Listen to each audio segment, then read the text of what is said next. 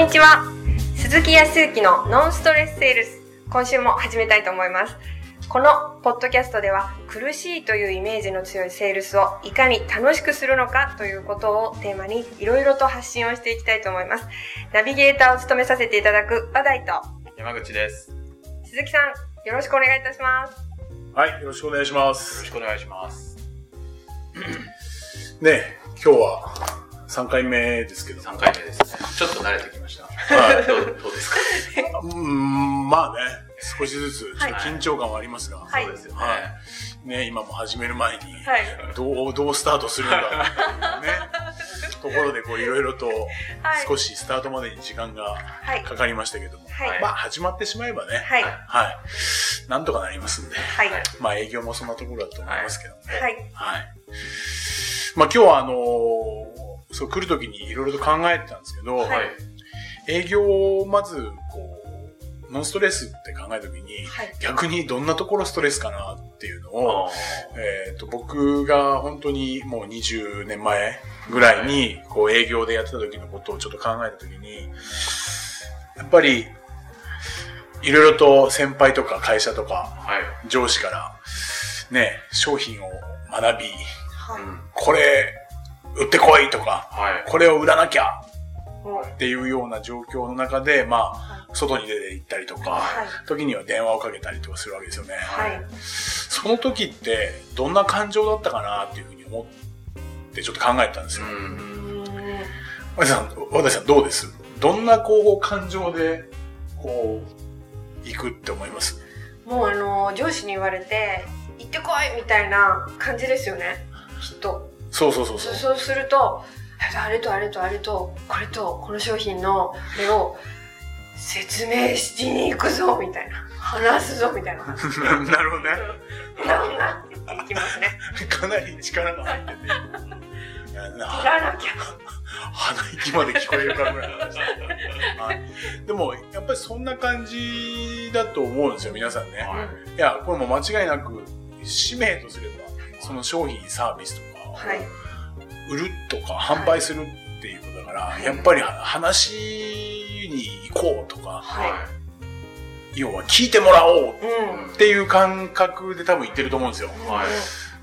僕はそういうふうに思っていったんですけど、うん。はい。そうすると、だんだんこう、その会社さんとかの入り口とか、あーまあ、そうだな、ベルを鳴らすところとかが近づいてくると、はいだんだんですね、ストレスレベルが高くなってくるんですよ。はあーなんか、話聞いてくれるかなとか、はい。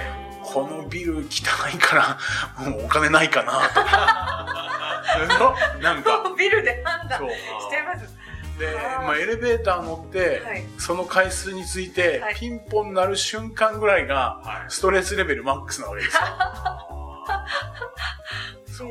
そうするとはいもう、無理だなって。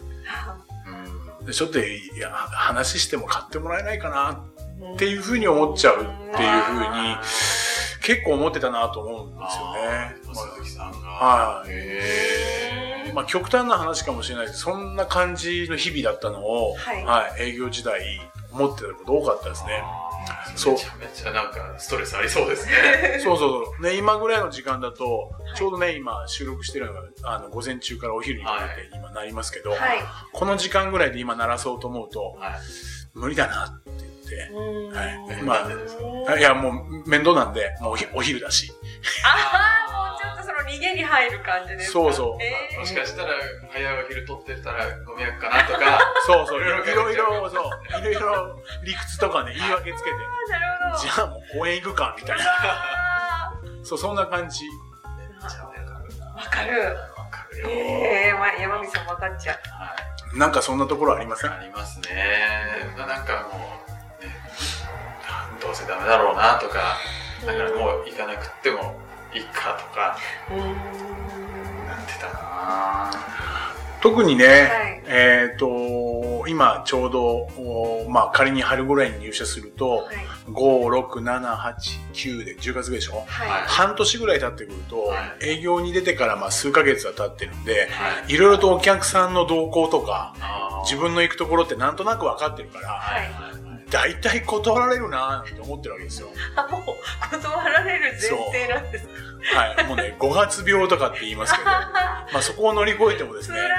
はい。秋になってくると、はいだんだんね、ここ最近涼しくなってきましたけど、はい。あ、そう、もう本当に。心も寂しくなってくるんで、えそう、なんか、ー、ちょっと傷つきやすくなっちゃったりしそうて。、ちょっとシュールな感じでね、あちょっと秋が深まってくるみたいな感じになってくると思うんですけど、そうするとね、やっぱり一日の行動のスケジュールとかを立てていたとしても、はいどうしてもこう、前に進まない、うん人に会えなくなってくるっていうことを、まあ、周りの人とかも後輩もよく聞いたんですね、当時ね。ああ。そう結構、季節的なところもある？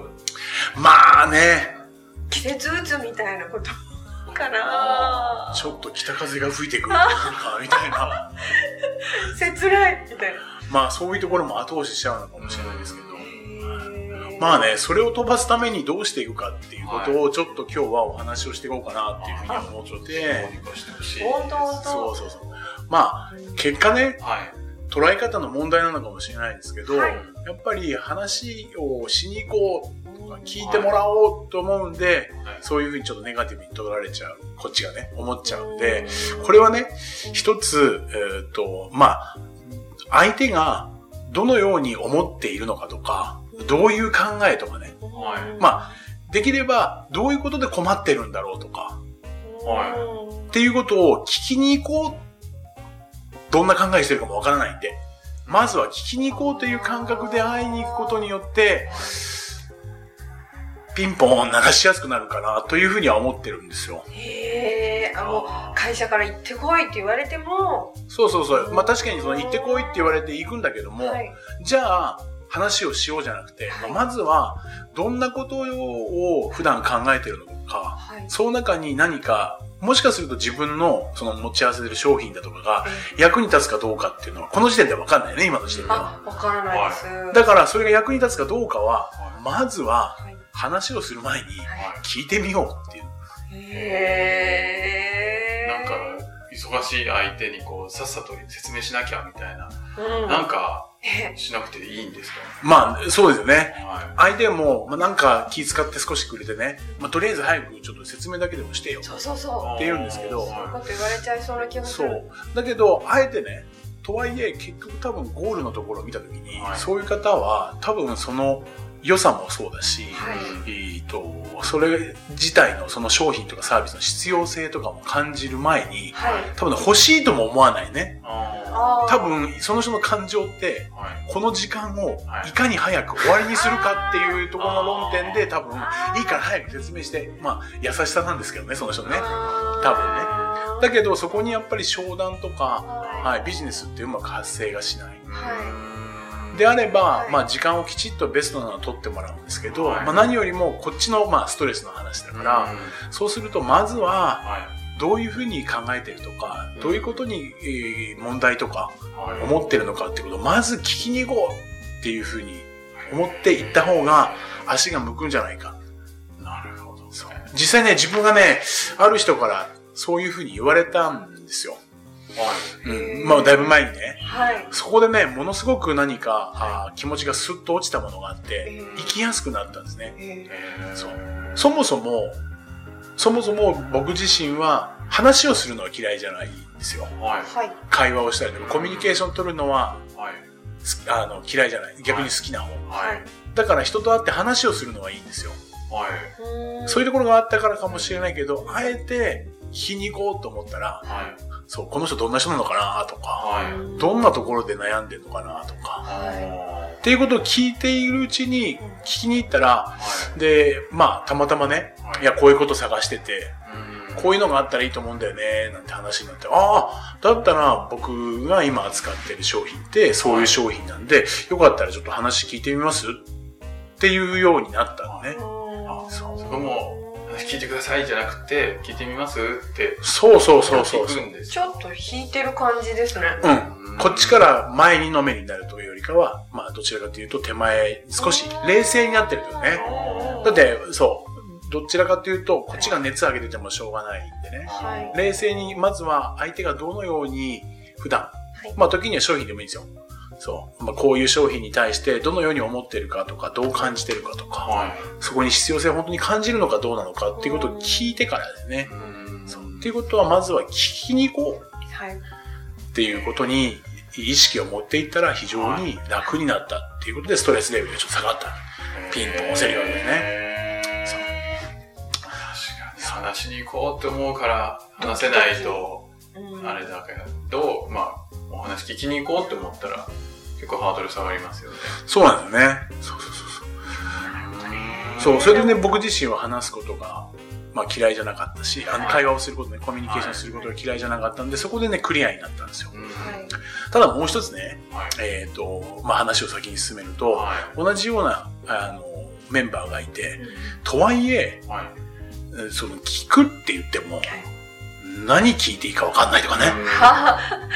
そうですよね。会社行って、そう、なんか、何聞こうって思っちゃいますよね。まあね、何を聞くかって言ったら、はい単純に言ったら何聞いてもいいと思うんですよね。入り口はね。えー、何聞いてもいいんですそうそうそう。まあ、会社さんとかで言ったら、はいまあ、今の状況とかでしょうけどね。うん現状どうですか？とか。はっていうところから、もう何でもいいからまずは聞いていくっていうことによって、い。相手が話をすることによって、相手が話しやすくなってくる。うんまあ、どちらかというと人間関係の問題ですわ。はい。そう。まあ、お互いストレスを軽減していくために、はい。どこのものとかわからない人間が来てるし、はい。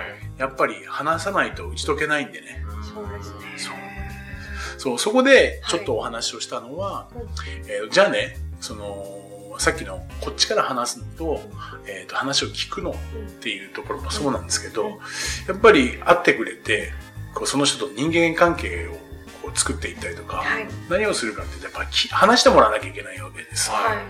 その時の、まあ、心得じゃないんですけど、はい。実はまあ方法というかね、一つあって、こうイメージとして皆さんに意識してもらいたいことがあって、まあ、聞きに行こうと思って行くじゃないですか。はい。その時に、どうしてもいろいろとこっちからいろいろ聞くんだけど、はい。聞く前提として喋るんですよ。あ、もう聞いてくれる、聞いてくれるとするってことですか？うんと、これこれこうで、こういうような形で、こういうようなものがあったり、こういうように思うんですけど、ど、ど、どうですか？とか、うちにはこういう商品だとか、こういうふうにこういうものがあって、これってすごくいいというふうに思うんですけど、はい。で、周りの人も結構こういうもの買ってくれてね、結構幸せになってるんですけど、はいそこら辺どうですか？あこれも一応聞いてるんだよね。あ、その、ん？だから、けどなんかちょっと押し付けられた感をちょっと今受けたんですけど。ああ、そうそう。聞いているレベルっていうのがはい、実は、そう、聞いているよっていうふうに言う人も結構多いんですよ。はい僕の後輩もそうだったんだけど、はい。実はね、喋っている、話している中に、ひ一言だけ、ちょこっとだけ聞いてるみたいな感じ。それ逆転したいんですよね。うん。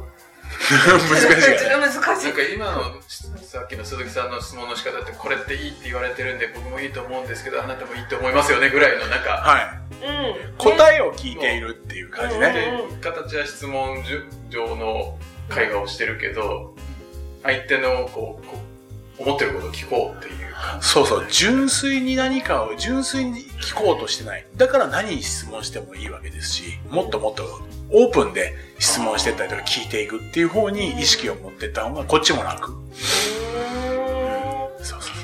なるほどう。。で、そもそも何かっていうと、人って、はい。えっ、と、こっちからね、ぐいぐいぐい押しても、はい。その人間関係を作る、その心の扉というかね、そう。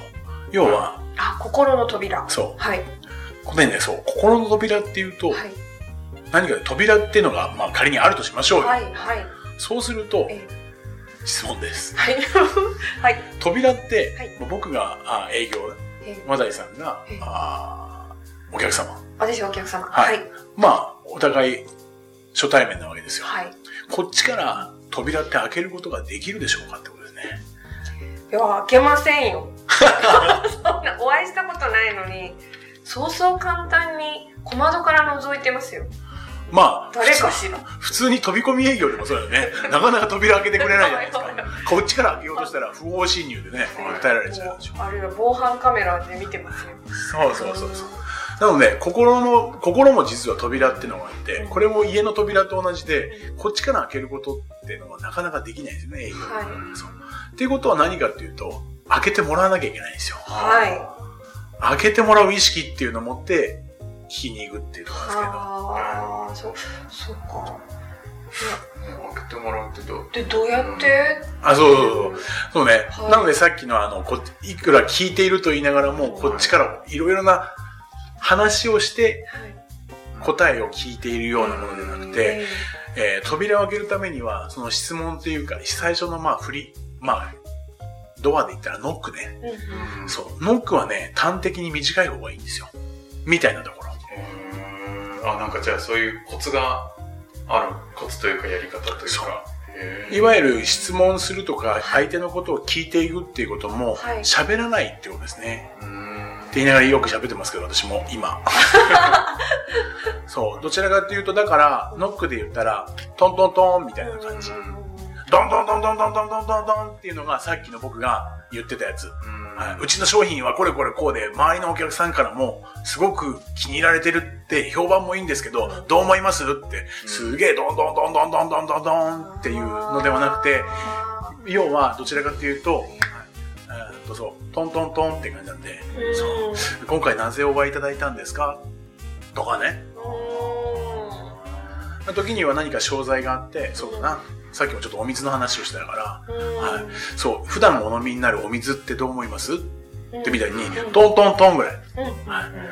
実は世の中では今すごくですね、水に関してすごく言われてまして、コンビニで売っているお水がこれこれこうでこうでこうでこうで、お宅はどう思います？みたいなのはもうトントントントントン、みたいな感じでね。その違いですね。そう。